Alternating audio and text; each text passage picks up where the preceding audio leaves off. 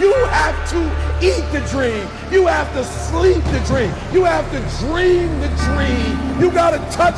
You have to see it when nobody else sees it. You have to feel it when it's not tangible. You have to believe it when you cannot see it. You gotta be possessed with the dream. The dream. Yeah. What's up, guys, and welcome to Straight From The Chest Podcast. My name is Justin Groth, and I am your host on this personal development, personal growth podcast. Listen, if you are new to the show, I just want to welcome you. I want to thank you for being here. If this is your 159th time tuning back in, I just want to welcome you back and thank you again for giving me your listening ear, your attention, your time. It means a lot to me. Listen, if this is a show that you derive value from or you believe anybody else would derive value from, please don't hesitate to share it with them. Share it on your Instagram stories, your Facebook, your Twitter, what have you. Link the podcast, link myself or tag myself, Justin Craig Groth is my Instagram handle. It would just help generate more awareness of the podcast and what we're doing over here and really what we're promulgating and what the guests we have on and what they provide as well. And it would do me a great service and I'd be very appreciative of that. So thank you in advance. So listen, we have an awesome guest this time around. She's a good friend of mine. Her name is Stefani, and I just want to, before just getting into who she is, I want her to better tell you who she is, and there's a lot we're going to dispense with on this podcast. I can already tell it's going to be a good one. So, Stefani, again, welcome. Thank you for being here. Thank you. So, we kind of cheated a little bit. And what I mean by cheated is typically I have guests come on, we don't talk beforehand. And I do that on purpose. We won't talk much, rather, I should say. And I do that on purpose because I want the conversation to flow organically and I want things to be brought out, alive and in real time. And we kind of cheated. We kind of talked for like a good hour before this. Yes. But it was so, for the listeners that don't know, there's so much insight that you bring and there's so much value that you have to dispense with, that the things that you study, the things that you've been through, and just kind of your core beliefs. And, thank you. for people that don't know you, give them just a brief outline of who you are. Well, Stefani Picchi, I have a salon in Pismo Beach here in California, and I use my salon as a medium, I guess you could say, to really help empower my clients. So over the years, I've really established a clientele that desires to have a mindset mentor of some sorts and really dive deep into what their triggers are and why they are the way they are. And I have taken my decades worth of learning and continuing education and my love of psychology and philosophy, Stoicism, Taoism, my own spiritual awakening experiences, and my dive into human psychology and behaviors and attachment styles. And I kind of just put everything out on the table, and I'm able to help the client from different perspectives be further empowered. So I am primarily known in the area for that with my clientele, but online I like to write a lot about my feelings, my beliefs, and my coming to knowing of who we are and why we're here, and hoping that inspires others in some small way and plants a seed to flip their perspective on life. So I kind of, over the years, have grown quite a decent following online by just really speaking my truth and owning my truth, and I hope it resonates with people, and it seems to be doing so. So yeah.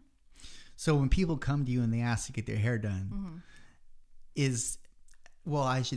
Let me ask you this: do people, when people come to you, do they ask you nowadays first about this extra service that you have, or is it?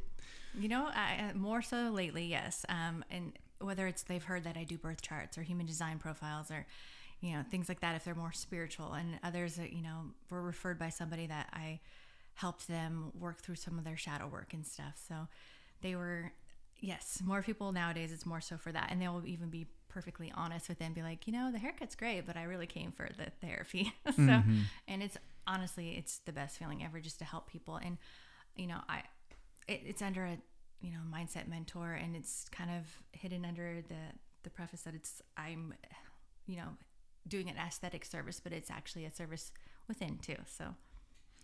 So we talked briefly about upstairs, about,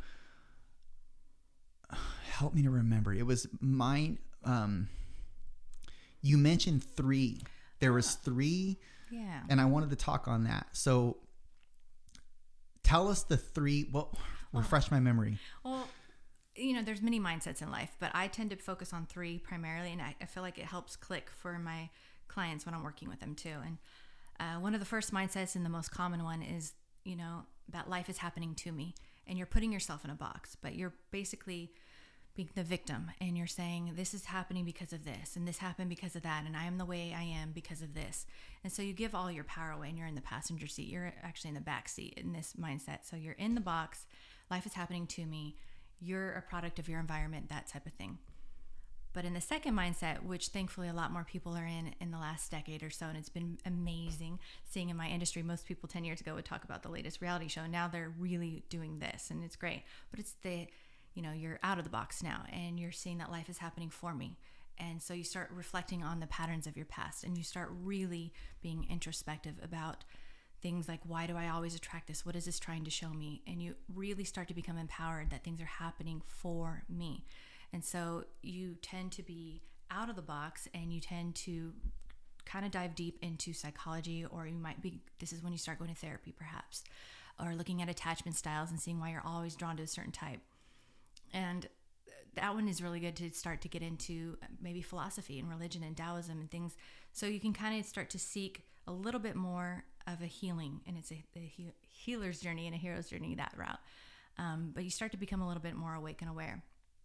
In the third mindset, there is no box. So there's, you know, in the box, out of the box, there is no box. And that's not like life is, you know, in the box is life is happening to you. Out of the box is life is happening for you, which is very powerful too, but it's definitely a long healing journey.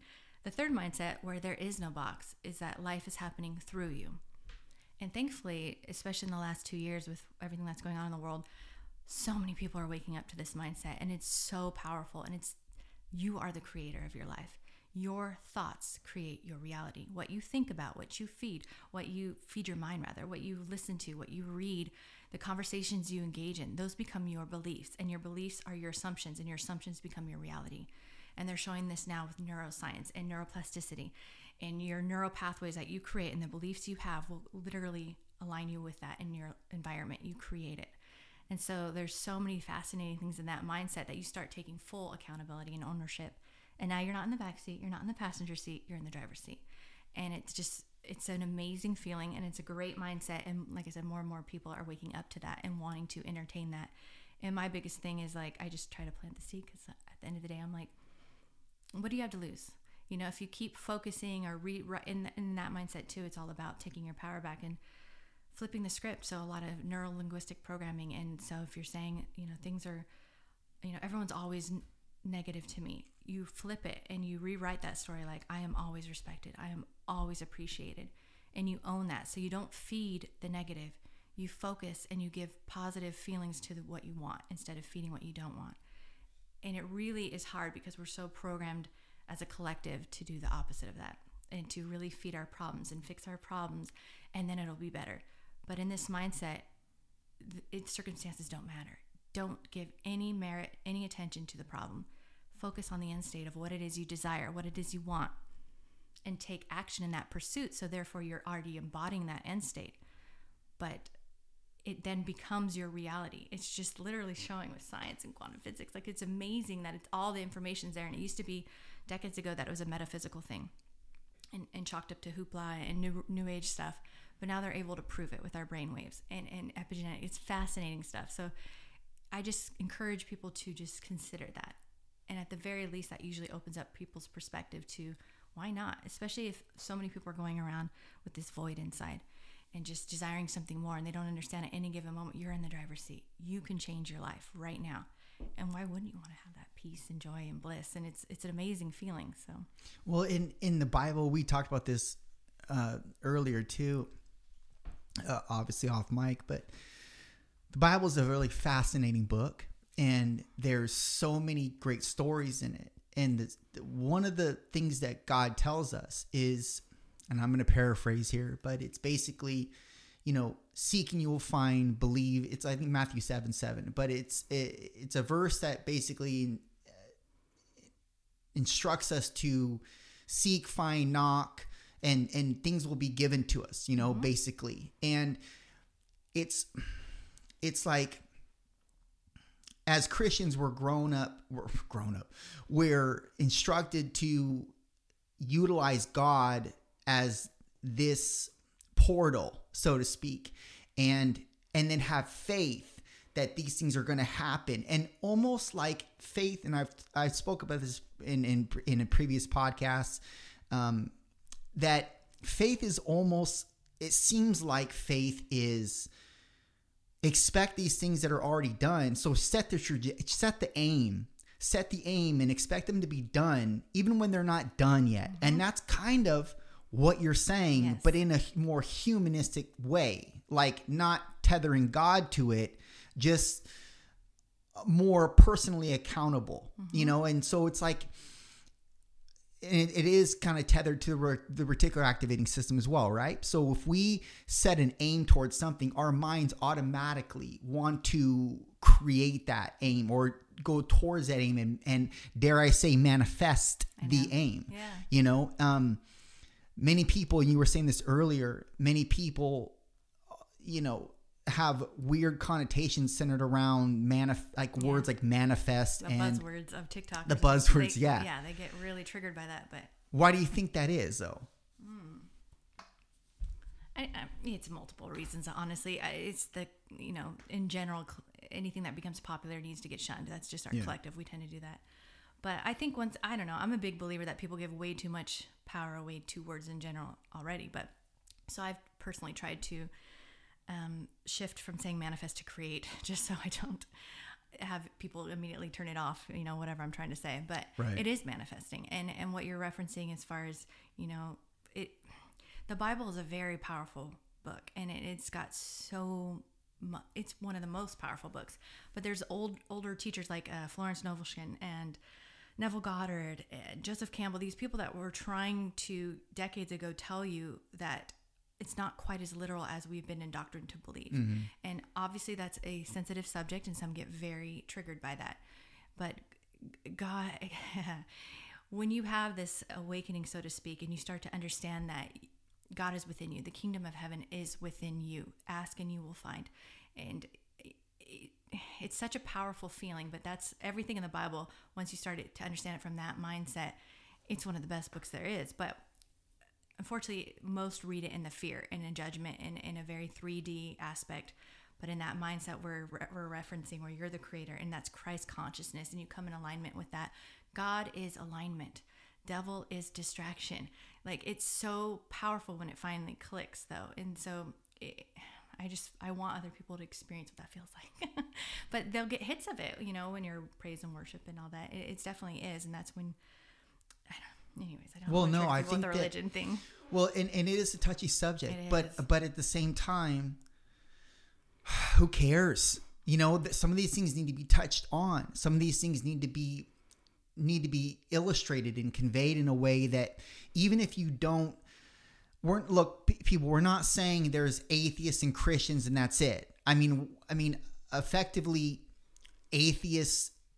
more atheists believe in kind of the pathway that you believe or lend it to science, but that's not necessarily a bad thing. We're not saying that you should believe in God or not believe in God. We're just saying that there's things that we as a collective, I'll use your word here, we as a collective or people in general, we're not used to this way of thinking. Mm-hmm. And so because we're not used to it, it's foreign, our brains reject it. Yes. And we have to do what's familiar to us. We have to again, predicate our life on things that are familiar to us because we feel more comfortable and, you know, safe. The ego feels safe. Secure there, right? I know, this is what I've always known, but I just kind of throw things out there, especially with my clientele that's already understands that I come from a good place. And that just to consider a different perspective for a moment. And what do you have to lose? Like, so it's just really, really, really understanding your thoughts create your reality. So there's so many examples, and it's also just flipping the frame and telling a new story. So I just personally like that mindset because you are in control, and it's so empowering, and it's so blissful and peaceful. And especially when you're in alignment, you're just constantly in that Christ energy and that God energy and that source and that love, whatever term you want to give it to. You are that. You are God. You are source. You are love. And so I just think a lot of people can give so much of their power away to all these deities and things outside themselves. And if that works for you, go for it. But most of the time, there's still in a very sad place, and honestly, you can be in a very happy vibration. And it's not spiritual bypassing. I'm not speaking of that. You're facing your fears. You're just understanding that you are in charge of your neural pathways. You create a new story. So it's not bypassing anything. You're just straight up saying, hey, I'm the creator, and I know this, so therefore I'm going to create this going forward. And you flip any frame. So there's so many examples, but we were talking about a few before this, but like if you're out there saying, every guy, every day, this is such a cheeky example, but it's just, people can relate. Like every guy I ever date or every woman I ever date is always cheats on me. Well, in that second mindset, you can look at like, okay, well, patterns of the past, and this is a childhood wound, and what happened? Did you have abandonment issues when you were a kid? Like you can get deep into therapy and really understand and not personalize it, which is great. And that second mindset, I love not working with not projecting your truth, so owning your truth and not personalizing another. But you really start to understand your patterns and why you do what you do and what you're attracted to. But to me, the really fun, powerful way is in the third mindset. And if you keep telling the story that everyone cheats on you, what are you gonna get? Everyone cheating on you, right? So it's like, it's such a cheeky example, but it's like, start really thinking about things in your life. Like I can hear somebody sit in my chair and talk for 2 hours about their coworker doing this and their mother-in-law doing this, and basically the common theme is she keeps getting disrespected. And so I'll be like, okay, you need to tell a new story now, because, and she's like, no, I just need to tell you all the circumstances and all the details. The devil's in the details. That means it's distracting you from alignment, because alignment is just owning, I am respected. I am. That is God. That is alignment. That is beautiful. That is truth. That is love. That is light. Like, why would you give all your power away to the distractions? And so anyways, I'll have them stop in that moment and try and reframe it. Like, do you understand that for the last hour, you just basically said everyone was disrespecting you type of thing. And they're like, no, this is different. This is different. And that's what's tricky in this line of whatever I'm, mentoring. Not everyone can see the eagle's perspective right away. And I totally understand that. But so part of me just likes to plant seeds and then kind of see what happens. And, it doesn't always come to fruition overnight. So you kind of have to plant the seed and step back. But for instance, that example, she did end up, the next time I saw her, it's like, okay, you're right. I've been saying my affirmations. I am respected. I am respected. I am respected. And she's all, now everyone's really nice to me. So you create the story of tomorrow by your thoughts today and your assumptions. If you assume nobody can drive right in this town, nobody's going to drive right in this town.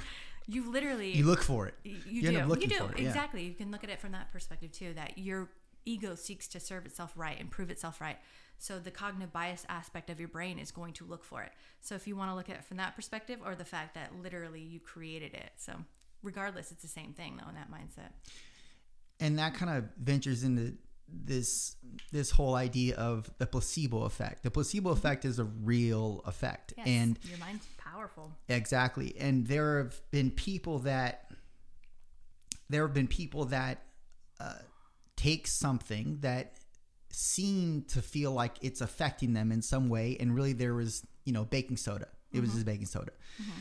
And that could kind of be manipulated to say in a way that if you feel that you are this and you say you are this, yes, even if it's not a reality yet, you're believing it.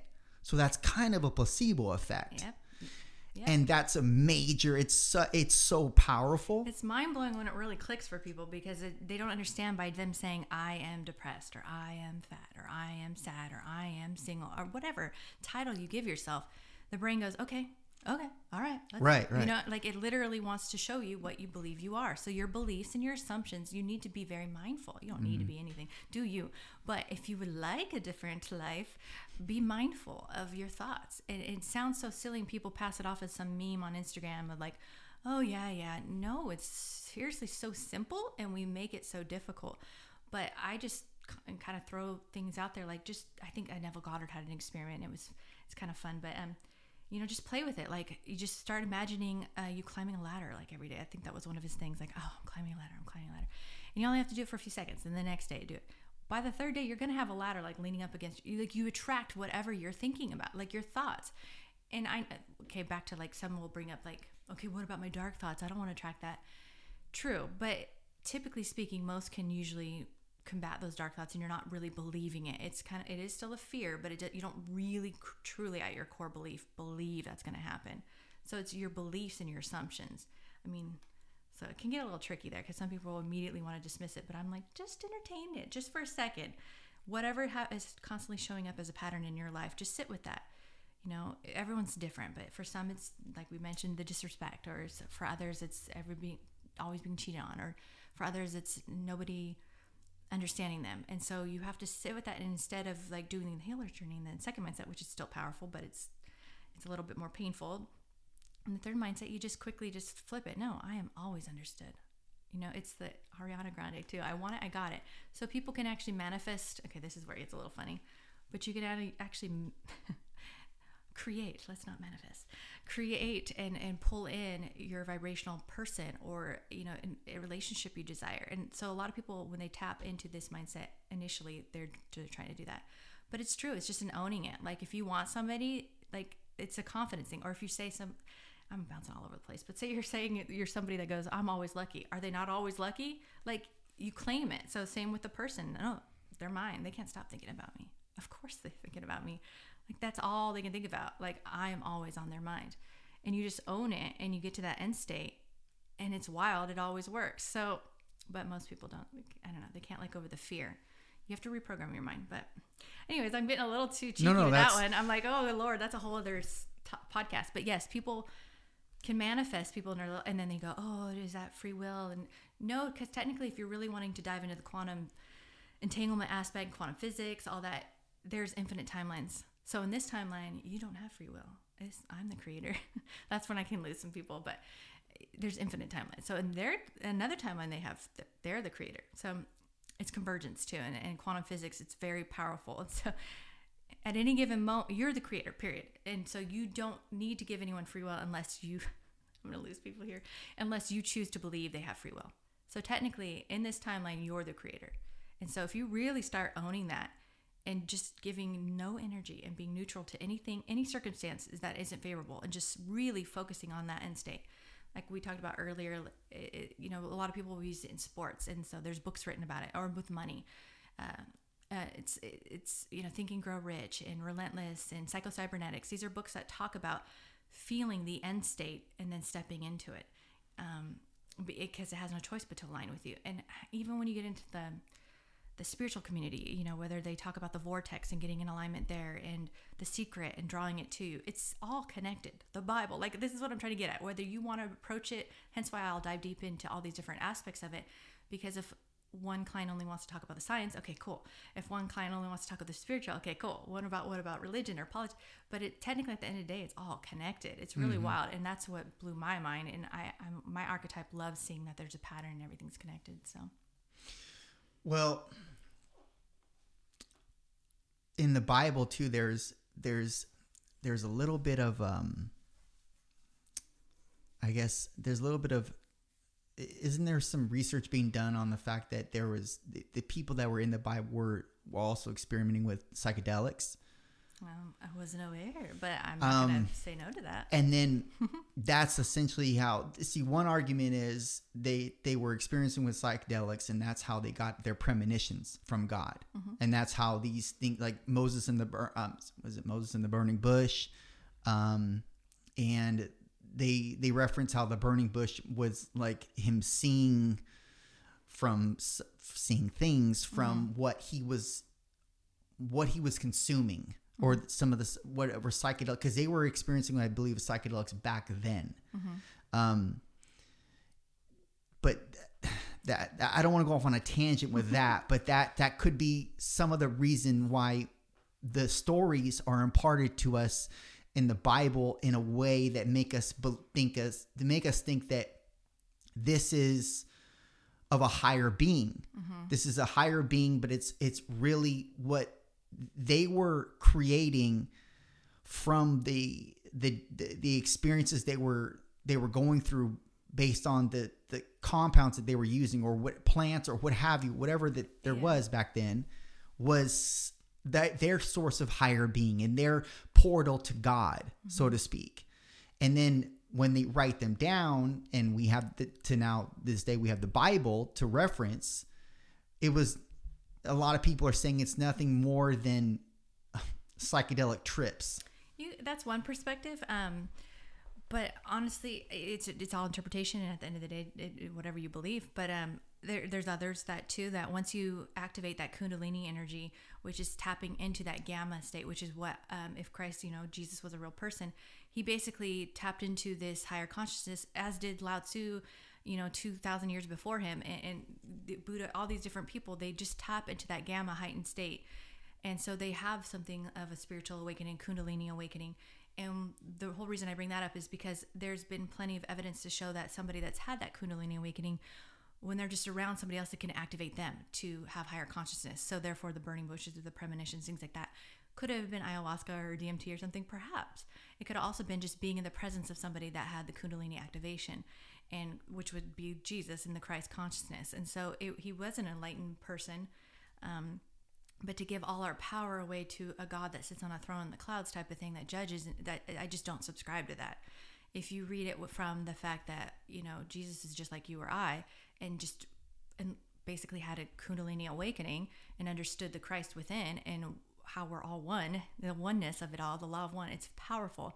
And so as a result, when you get to that stage too, there's different, as funny as it is, there's different levels of just like, intelligence or emotional intelligence. There's actually different levels of spiritual IQ too, or EQ, SQ, but certain self-mastery is like one of the last ones, their enlightenment and illumination type of thing. But so there's very few people that do reach that, correct? And so I believe Jesus was one of them. And so, and that's the God's is just the alignment. It is all that is and all that will be. And it's the I am presence, but we have that within right now. Why are we giving that to a man in the clouds? He tells you the kingdom of heaven is within you. He tells you, you are my child. You are. It's just wild that so many religions, and hence me triggering people too, want to continuously pray and give it away when it's within you. Mm. And when you really, really sit with that and resonate, it's like everything you're looking for outside of yourself, you have within. All the answers you seek, you have within. Everything. It's crazy because the reason why we continuously adopt that specific narrative is because we've been indoctrinated mm-hmm. with it, and from early childhood. And to absolve ourselves of that is fearful. It's fear, and it's fear of the unknown when we die. Mm-hmm. What if I was wrong in thinking the way I thought, and then I get to heaven and God says, you disown me, basically, without saying that, but in a way. And it's like we're fearful of ultimate ultimate demise, essentially, for an eternity, to be thrown in the lake of fire, and not ever know what not ever achieve the status of golden streets. We want to live in the kingdom of heaven. What we want that's within you right now, and it's a state of consciousness, and you're waiting for it to come outside of you and be another place, a new earth, a new heaven, a new destination. What if it was right here, right now, at any given moment? You can choose to tap into that. You don't need to, whether you believe it or not. There's like thousands of near-death experiences that speak about the same thing. They do all these studies on these monks and people that can sit in long bouts of meditation, and then they tap into that gamma state.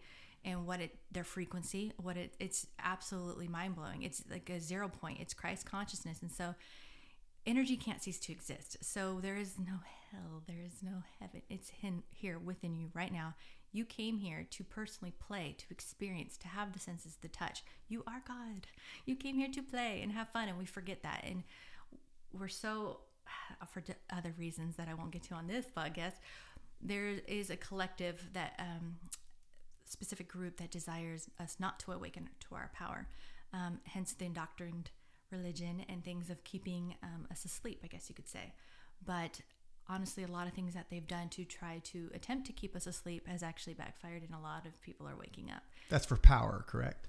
Power, and they feed off of lower vibrational fear. This specific matrix is fear and love vibration, the duality. You'll see that with everything masculine, feminine, hot, cold, body, mind. The key point of Christ consciousness and 0 point is to balance it.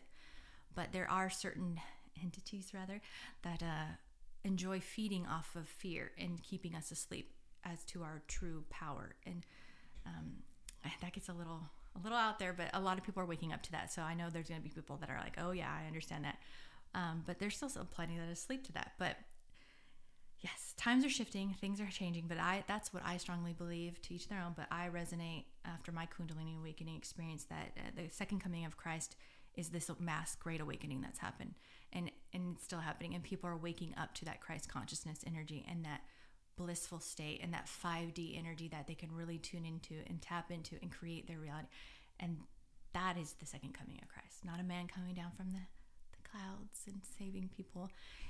But I'm not, this is no shaming, judging, or mocking others. It's wild how much power people give away to other things, whether it's their circumstances, their religion, their teachers, their parents, their spouse, and then they wonder why their soul is so depleted at the end of the day. It's like, you were never meant to give away any of that. That is yours. You own it. I am. Mm-hmm. So for listeners right now that have listened to previous podcasts, I just want to clarify something.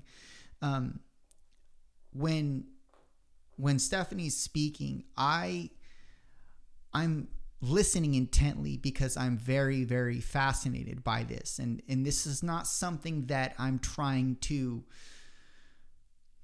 The reason why I say, if you've listened to podcasts previous, you know that I'm a Christian.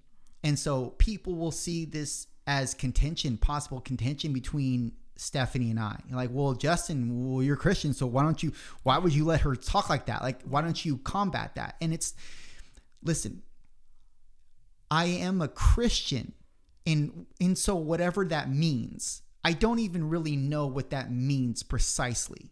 All I know is it means being a follower of Christ. So, but I also know that I am a moron in regards to all the knowledge that's out there today. So I don't really know everything. So for me to say that, look, I want to blindly believe in something. Okay, I think that that's a natural human characteristic. We want to blindly believe in something, stick with that, be loyal to that, die like that. Mm-hmm. And that's not something that I'm saying that I'm going to shift from. But there have been multiple people that I respect, you being one of them, that have talked about things like this, that it's not like these people have malevolent spirits either. These are people that just are telling you, like, look, maybe there's this, or perhaps there's this. Yes, exactly. And it's like, yeah, fuck, maybe you're right. Maybe there's something to that, because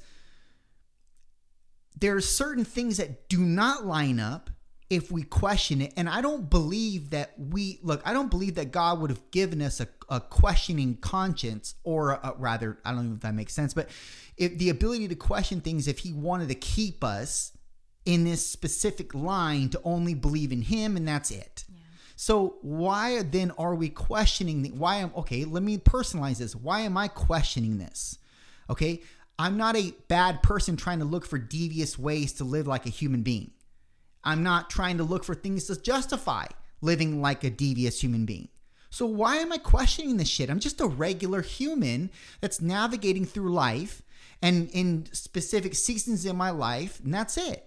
And so I'm in a season right now that might perhaps be shifting, like we talked about before this. But the thing is that things don't fucking make sense. That's all I'm saying, people. That's it. I'm just saying things don't sometimes always make sense. And I know you're going to say, well, you're not supposed to make sense of it all. That's what's called having faith, Justin. I get it. But at the same time, I don't really get it. So I'm telling you that listeners, I'm not saying that I'm just an open book. I'm not there yet. But I will tell you that there's something possibly to this, And I don't mean being an atheist. That's not what I'm trying to convey here. I'm saying that there's shit that makes sense that we're not allowing in our lives, and we're just shutting the door on because we've been indoctrinated.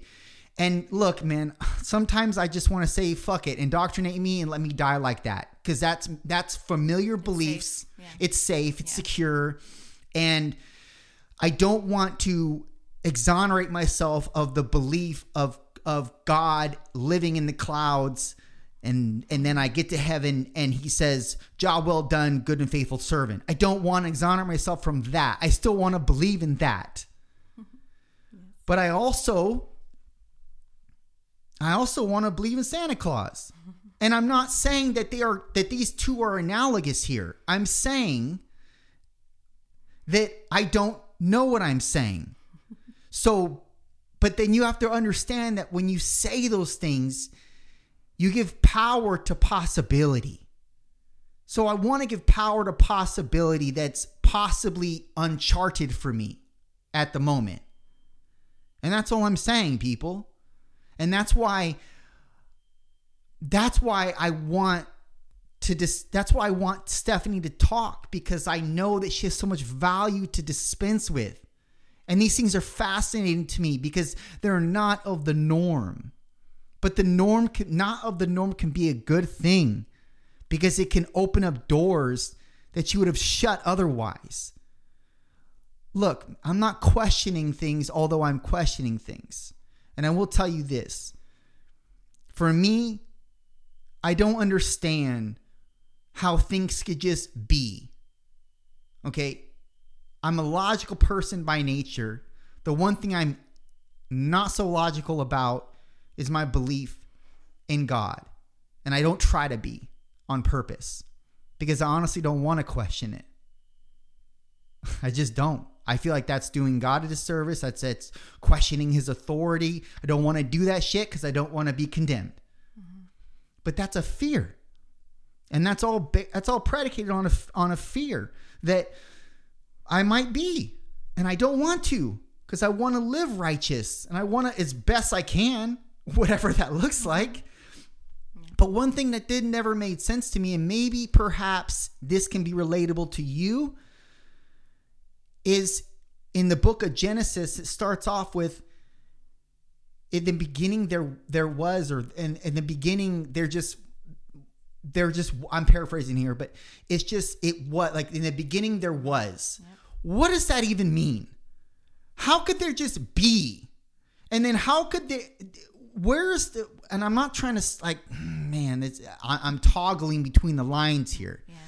And I don't even want to do that. See, I'm contending with myself in real time on the microphone right now, because I don't really want to ask this question. But if God knows my thoughts, if that is legitimately true, he already knows that I'm thinking this shit. So how could it, where's the scientific proof that God created the world in 6 days? Or the earth, everything we know in 6 days. Where's the proof of that? And then where did God come from? I know I'm not asking nuanced questions here. I know these things have been asked prior. And I know that I might get somebody, if I were to, truth be told, I don't read comments. So if you'd like to question me on this, I'll never see the comment. So go ahead and comment away, people. But I don't know. I'm sure that somebody will chime in on the comments and say, this is because of this, and this is, and that's their belief. Yeah. And I get that. And I'm not chastising you for your belief here, whoever you are that might comment. I'm just saying this is what I'm personally contending with. And I have been for some time. And it's part of the reason why Stefani as a unit fascinates me, and her stance fascinates me, and how she really conveys it also is fascinating. And I hope that it also imparts some type of wisdom on yourself as well, and maybe gets the ball turning in a productive way. I want to talk I want to go back to, well, not go back. Let's go. Well, no, yeah, it is go back because we talked briefly about psychedelics. Ah. So there's been a lot more there's been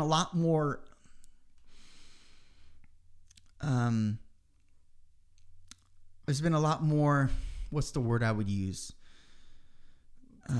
Allowance and talk about psychedelics nowadays. Yeah. It's on the table more right now. It is. So when it comes to psychedelics, the ones that we often hear about are like the LSD or mushrooms, DMT, Molly, mm-hmm. etc. Right. Mm-hmm. So when we take in those substances, they activate portals of our mind that we aren't otherwise able to utilize. Yes. Can you talk on that? We were talking about it a little bit earlier, but yeah, there's lots of research now, and there's people that are actually studying to, I forget the technical term for it, but basically be counselors in microdosing and things like that, and using DMT shrooms to expand one's consciousness in a controlled environment once again. And it's fascinating there, and there's a lot of research being shown, the benefits of that. And it's almost like kind of what I experienced during my Kundalini awakening, my dark night of the soul, and tapping into that gamma brainwave and that heightened consciousness. Some can experience it in near death experiences. It's that bliss, that peacefulness, that oneness, that all is well, all is good. And if you can get that taste of that, there's now research trying to show and prove that, you know, this would benefit people to flip their frame, going back to neuro-linguistic programming and neuroscience. If for some people it is hard to believe it and then see it, that's kind of how I operate, but I know I'm a little more abstract in my archetype. For others, they need to kind of see it to believe it. I can believe it and then see it. So sometimes touching on the whole DMT, they can see it now and now they believe it. So I'm not opposed to that by any means, because it's working for many people and it's worked over the years, but I do like the research behind it and how it's a little bit less stigmatized. I mean, it's still there, obviously it's going to be, but it's not as much, and so more people are being open to the fact of, because they're saying what a benefit it can be to people with, you know, depression and chronic illnesses, things like that, where their neural pathways are so solidified that this is how I am, this is how I always will be, and then they have an experience like that and it awakens their heightened state of consciousness to be like, oh my gosh, there's so much more, and they just want to start living instead of surviving. So those, when something like that happens, that's, how could you not be in support of that? But then where I just follow up with that is, I would love to show people how to get there without needing that after. Because if you constantly rely on it then to hit that state of consciousness, then it can be kind of be a detriment, is what I'm getting at. How would you get there without it?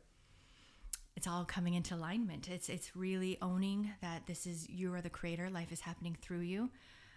Really working on your self-concept and understanding that your thoughts definitely create your reality, sitting with your triggers. You know, some can get there through meditation, but even my form of meditation is just going out to the sunset. It doesn't need to be sitting there in silence. But honestly, most would benefit from sitting in silence. But really just, it's tricky. It's not going to happen overnight for everyone because we're so programmed to be in the other mindsets or in a fear vibration. But that gamma on its own can definitely be achieved. And it's just really owning who you are and reclaiming that power within you. When you say gamma, can you... There's different brave states and waves, rather. And your first 7 years of your life, you're in the theta. And it's kind of like, it's a very lucid, dreaming type of state. And you're able to be programmed deeply. And so the first 7 years of anyone's life is extremely important as to your later in life. That's where you come in with your blueprint and your archetype, but then you take your nature and how you're conditioned, and you're basically taking on everyone else's programming then. And so you become your little character depending on what happened to you and what you were told and to believe at that age. And then you kind of live your life after 7 being who you are, pretty much. You're real plastic during those times. Yes, very much so. And so that would be more the theta state. But typically in our normal everyday life, we're in awakened consciousness, and that's just normal. Like you're observing, you're thinking, you have your senses. That's just beta, and we're usually always in that. And then the alpha is more so when you're the inner world's more important. So in beta, the serotonin's turned up. You're aware. But then in alpha, you're more like right before sleep, and melatonin's kicking in, and you're kind of more aware of your inner world. But theta is where the magic happens and where a lot of brilliant genius people like Tesla and, you know, all these inventors and stuff would really try to tune in and tap into that state, because it's where you kind of are aligned with unity consciousness and the collective conscious. So you just get really insane creative energy in that flow state. But then delta obviously is like when you're restorative sleep. But the gamma is the most powerful one, and very rarely have they been able to record how many people, but it's the monks that sit there for hours that can get there. And but that's that Christ consciousness energy, or if you tap into DMT or, you know, other routes like that, some can get it in little hits of even praise and worship, back to religion. Like when you're in a congregation and you're singing and your hands are open and you're feeling it, do you not get goosebumps sometimes? Do you not feel your heart expand? That is that heightened state of consciousness. That is that gamma. That is life. That is God. That is alignment. Mm. And so some people get in that flow too when they're playing an instrument or reading or whatever your thing is. But yes, you don't necessarily need the drug, but for a lot of people, it does help them surpass the trauma and the neural pathway that's so deeply embedded in there. It kind of helps trigger and activate the fact that you can have this life, and it gives them that taste of them. And sometimes all it takes is that one little moment to fire a new neural pathway too. So I'm not opposed to it. I just don't think you need it every time. That's all. And that's what people probably reference when they are saved, when they get saved and and they come into a more relationship with God, and they talk about how their life has changed and God changed their life, and they're just a whole different being. Mm-hmm. And that probably has something to do with that specific brainwave, right? It does. And so, but most of the time when you see that, it doesn't stay because it's just them tapping into it, but they still haven't technically changed the self-concept. So somewhere within them, they're obviously still giving their power away too. So they're definitely feeling that an expansive consciousness energy. That's where their heart comes alive. They feel so alive with life, but technically it usually doesn't stay because, mm-hmm. you know, it's all comes back to the mindset. Once you really own that I am, that's just a simple phrase, I am. That is so powerful. So I feel like there is almost like God gives us a blueprint for how he wants us to, and when I mean God, I mean the Bible will give us a blueprint for how we come into really this collective state of consciousness that you're talking about, mm-hmm. but in a spiritual way. But it's all very analogous. You have, it's like a way of being, like the human has a way of being if they can tap into that mindset, and the Christian derives it from the Bible and God. Mm-hmm. And so they naturally give God all the critical acclaim, all the acclaim for what their changing process, mm-hmm. when really it's nothing different, possibly nothing different than coming into a more heightened sense of the mindset. Yes. The and mind is very it's powerful. Just very, they just have a spiritual outline, mm-hmm. but it's no different. That is the way that atheists are created, is when you can realize that they're analogous. And the only difference is where you're getting your information, or where you're getting your blueprint, so to speak, on how to live this way, yeah. or where you're getting your education, your beliefs in general. Your beliefs, like I said, right? It always comes back down to your beliefs and your assumptions. So if you assume, no, that is God in the Bible, that is God on, mm-hmm. You know, in the clouds, then it is. Right. You know what I mean? That's what quantum physics will prove to you. And that's where it gets a little fun, is because, yeah, if you believe, you know, there's a devil with a red horn. Yeah, there is then. Okay. Mm-hmm. You know, if you believe in astrology, yeah, okay, then it's accurate. Your beliefs literally create the timeline, the reality you are in. So it's like, what's right? There's nothing that's right. Then you came here to play, exactly, have fun, exactly. And that's why I'm trying to get people to see. Stop taking this so seriously, because you have the individual mindset and you have the collective mindset. So on a collective level, we're literally manifesting and creating some very deep, dark stuff. And there's a spiritual battle happening too. But at any given moment, if more people, which is happening, would wake up, we could literally shift the collective timeline. But back to our personal individual life, exactly. We came here to play. Alan Watts will speak about that. Carl Jung. There's so many people. I have a whole list of people for reference if you desire. But there's so many people that are just trying to get that message across to you. Carl Jung's brilliant. He's absolutely brilliant. Same thing with Alan Watts and Ram Dass. There's so many out there that have been trying to say that James Allen, like, just as a man thinketh, like, what your thoughts create your reality. So make it a good one. That's it. Like, but we're so almost fearful of taking that full ownership and stepping into the driver's seat. Full ownership. Yes. Full ownership and accountability. That's hard. That's really, really hard. Nobody. Yeah. And that's what keeps people from creating the life they desire and they deserve. Because in order to, yes, you're right. And in order to subscribe or adopt full ownership, you have to absolve yourself from other ownership that somebody else has effectively in your life right now. Mm-hmm. And that could be God. Mm-hmm. That could be any previous beliefs you ever had. Or entity, etc. Mm-hmm. Like that. It's uncomfortable because we're so programmed to seek safety and what feels comfortable and familiar. The ego literally is wired that way. And of course it made sense before, you know, escape the prey. Like, you don't want to get eaten today in the cave. Mm-hmm. So it was wired for that. But now we've come so much and we've adapted and we have all this science and technology and research to show that we used to think that the brain stopped, you know, at a certain age, like 20 or something. But now it's showing it's continuously wanting to grow, and you can keep training almost like a muscle and keep growing. Neuroplasticity is fascinating because it's showing we are so capable of so much more, and yet we continuously give our power away. And that's back to those first two mindsets where I'm in the box or out of the box. I need to be called this, you know, titles, everything is putting you in the box. But it's like once you wake up to realizing, have fun, play, create, you're in that third mindset where it's just, I don't know, everything changes. And I want it to sustain for most people as opposed to just getting hits of it. Because once it really clicks, it's so fun and it's so magical. I don't know. It's just a peaceful thing. And I think that's what hurts my heart is in my timeline. I'm creating all these people that aren't getting it, I guess. I don't know. I'm just kidding.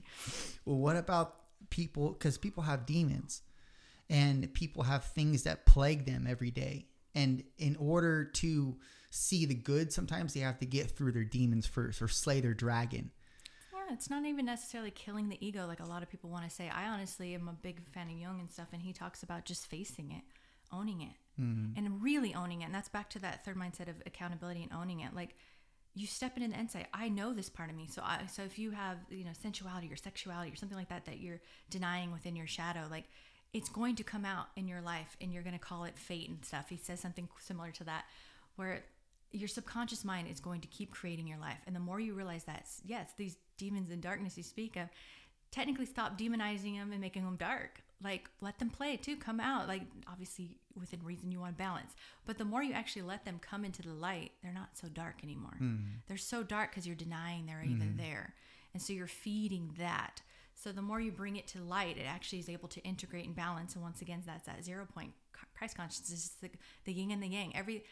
It's almost like this matrix is like a video game too. And you pick your character in Mario Luigi or something. And, you know, you have different strengths, different blueprint, but it's all about leveling up too. And you have different, you know, strengths and awareness each level. And you have little tests and trials, but it's a self-mastery game is what I was getting at. Self-sovereignty, and you create the game, like Minecraft or something. You're creating it. So stop giving your power away. Yeah, but that's, you know, you say it in that way because you're just trying to be mindful of the person's feelings on the other end that's listening to this. But really, like, you say that with confidence. Yes. It may not come across that way verbally as they hear you through the microphone because you're a very loving person. You're just a very loving human being, and you're saying it in a way that you don't want to offend anybody. Like, I know you don't want to offend anybody. I don't intentionally trigger people, but I do. Or trigger people, right. Yeah. But my archetype is 5'1", and we tend to do that. We hold up a mirror, literally, metaphysically. And so you'll either love me or hate me. But it's part of my purpose too, though. Correct. So I do tend to trigger people because I can show them their darkness and see where they're giving their power away. But ultimately, it's actually just for their empowerment. I do just want people to understand where they're giving their power away. So, and it's so freeing when you can understand and take ownership. And that's effectively what you're hearing me do in real time on the podcast right now with you when I was talking briefly about religion and how you don't want to really absolve yourself from religion itself mm-hmm. because of what you've been indoctrinated to believe your entire life. Mm-hmm. It's like you saying, hey, you know your mom? She's not your mom. Yeah, this is your mom over here. Yeah. You're like, no, fuck you. Yeah. There's no way. And you would feel like your whole world got flipped upside down if that were the case. Mm-hmm. Well, there's no difference in God. Mm-hmm. There's no difference in you saying, I'm not saying that there's no God, but there's no difference in you saying, you know that thing you believe about the guy in the sky? It's not real. It's just what you've been told to believe. So that's what you've espoused your entire life. But it's not necessarily the truth. And it's like, you don't want to believe that. And it's almost like you lie to yourself knowingly. You knowingly lie to yourself because it's easier to walk blind in life with comfort, with comforting hands guiding your cane than for you to try to open your eyes and walk on your own. Yeah. It's also somewhat giving your power away once again. And it's part of that feel safe, then it's not my fault. Mm-hmm. If things don't go right, then it's not my fault. This is God's plan. Like, true. And so to me, it's frustrating because I absolutely believe in God, but not that version where it's this condemning version. Like, but I don't know. Anyways. Well, what about that though? What about what? Talk about you believe in God, but you don't believe in the condemning God. I just believe that version of God doesn't resonate with me personally, but it does to others. And like, it's hard to explain in words. If that is your belief, then it makes it real. So therefore, how am I to combat your truth? That's your truth. You're allowed your truth. In my timeline, my reality, I don't subscribe to that version of God. God is alignment. God is source. God is love. It's expansion consciousness. It just is. Do I know where consciousness came from? No. There's some things we just don't know, even when you have a full Kundalini awakening. But when you can tune in and you can really feel the collective consciousness and you can just know things that nobody else has told you, it's hard to explain, but it's just, you know, there's something bigger and it's within you and it's not without you. And there's so much accountability in that and knowing that you control your life, you create it. You are the director, the writer, the story, the cast, everything. And there is a lot of accountability and responsibility with that, but there's a lot of freedom and power and empowerment. So I don't know, I subscribe to that belief that God is alignment, and when I am in my true self vibration, so I am unshed, getting rid of everything that wasn't my true self. So you're in alignment, you're authentically you, then that to me is God. And you could just feel it, your whole body is goosebumps, and it's just like, oh, spiritual orgasm. It's amazing. And so I want other people to experience that. It's a very, very good feeling. Do you believe that that's how God would want us to live? That's kind of having the belief that God is not you. God is within you. Mm-hmm. So he's letting you do whatever you are letting yourself do, or anything you want. It's within you. So in the other mindset, it would be like, yeah, I don't know what God thinks. It's validating yourself from outside yourself. Whereas in this mindset, God is you. You are God. I am. So is that how you want to live your life? So you ask yourself that as opposed to asking God. Makes sense, yeah. And you talk a lot about this Kundalini awakening. For people that are unfamiliar with Kundalini, can you better define that for our listeners? I could not do the definition verbatim, but it's just a lower chakra type of, energy that when it gets activated, and sometimes that can happen from a brief moment of trauma. For others, they seek to achieve it through constant meditation and fasting states. Others are trying to, seek it, chase it. For many, it just comes on honestly out of nowhere, and it's usually in a moment of darkness and trauma and pain, but I also just subscribe to the belief that basically if you were meant to have it in this lifetime, you will. So don't push it and let it be. But anyways, it's an energy that gets kind of shot up your spine into your pineal gland, and it creates that state of the gamma waves where there's certain aspects of your brain that are now able to receive energy that they're normally used to just putting down to the body and giving.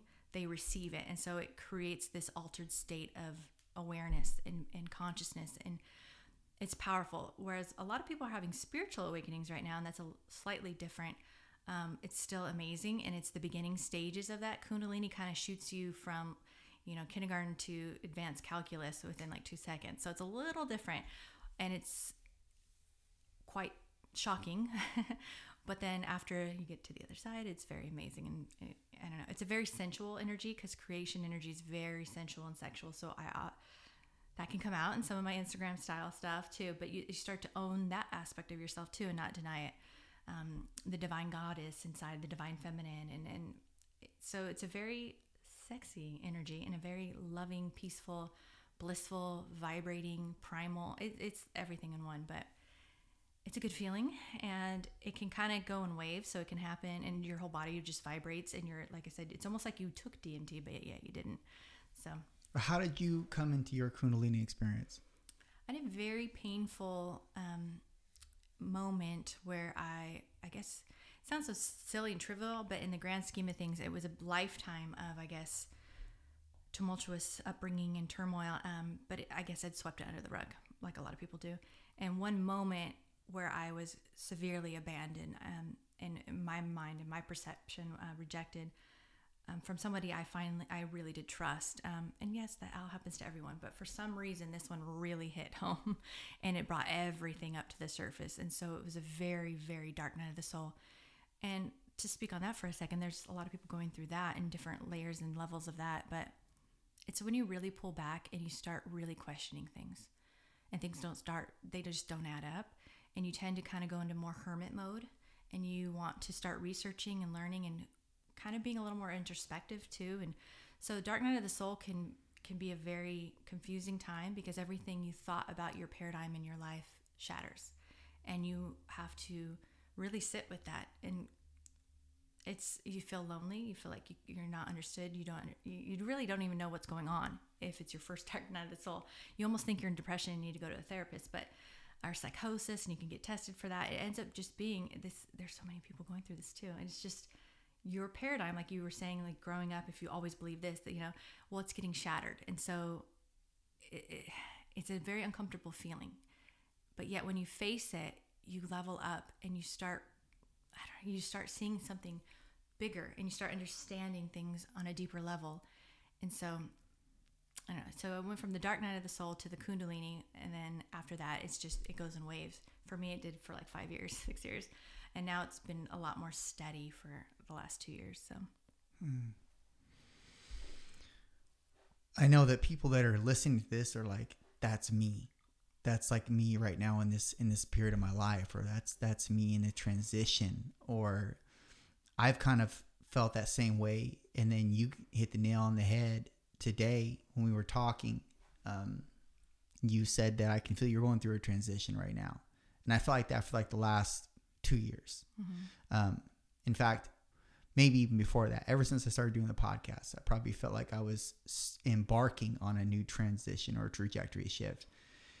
The problem with the transition is you think when you start to feel it, it's supposed to happen right away. Yeah. You're like, okay, so this is, I'm taking the off ramp now.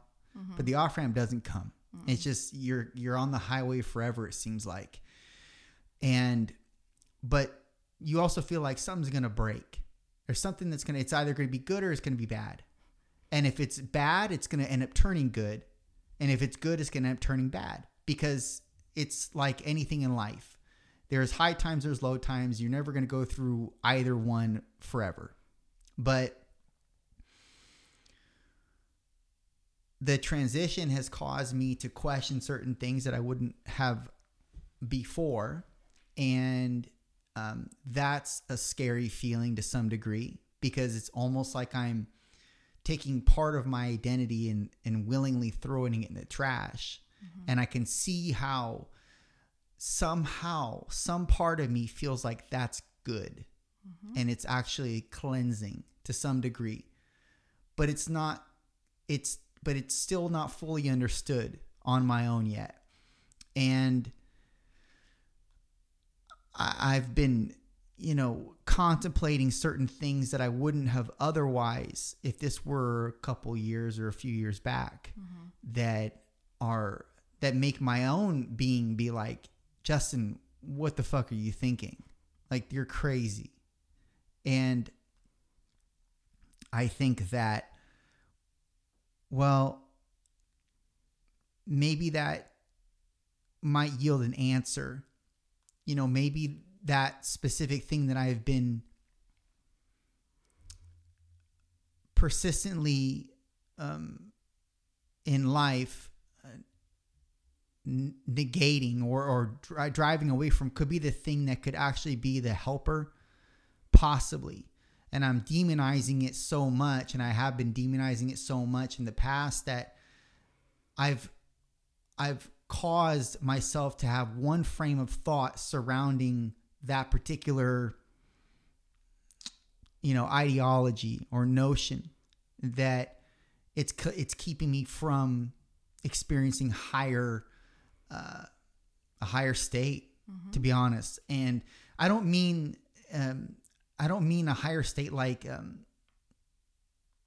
don't know how to frame it, but I don't mean like a just, you know, all free hippie-ish type of, you know, situation. I mean like a more evolved, aware person, yeah. Right? Mm-hmm. And that to me, it's just I've just been wrestling with that, and I think that a lot of us wrestle with that, but then we suppress it, yeah. because we're like, fuck it, we just keep living the way we're living, you know. And I think more so men do that because men are used to suppressing things, and we're so masculine, we're biologically wired to be that way. We don't give residence to feelings most of the time, mm-hmm. and so it's easy for us to punch a feeling in the face and keep going with our life, mm-hmm. and just leading by action, mm-hmm. and that's it. And then, but that can be detrimental to some degree if we don't have a fine balance to some, you know, to some, I guess, respect of the idea. And I'm forcing myself to come into that more often, and more so nowadays, because I don't think that I'm fully aware of what could be. And but just being open to it like you're doing and being vulnerable, that allows for the connection and allows for the new state to arrive. Just being open to it and being receptive too, learning how to be, like you said, you're just about being the doer, but it's okay to be the beer too. Doobie doobie doo. So it's about the balance. And so I don't know, I do feel a shift with certain people, let alone in collective, but you're right. I think a lot of men battle with that, and that's why the suicide rate is the highest for them, and heart attacks too. Their heart chakra is so closed. So, but I think the paradigm is shifting there too, and the pendulum swinging the other way. And if more men can get vulnerable about what they're feeling, all genders, but men especially too, just about, you know, not seeing vulnerability as weakness. It allows others to connect with them, and then you realize more often than not that a lot of people are feeling the same thing. They just didn't want to say it and sound silly. So, mm-hmm. I hope that what you've said and what, you know, the vulnerability that you displayed here and myself as well has opened up more people's eyes towards what could possibly be for them, and because ultimately it would help them evolve and personally grow and develop in the ways that they probably were not giving any respect to. Mm-hmm. There's so much more that we could talk on. We have to probably do another podcast because I know it's running late for you and you got to get back, but I want you to tell people how they can find you, because I know that there are going to be people that are going to be pretty interested and inquisitive over the things that you said and that you've conveyed of a podcast. So tell them how they can find you, whether it's social media, email, what have you. Oh, yeah. Stefani Picchi, Picchi on Facebook, but the Saucy Siren on Instagram. You can always send me a direct message.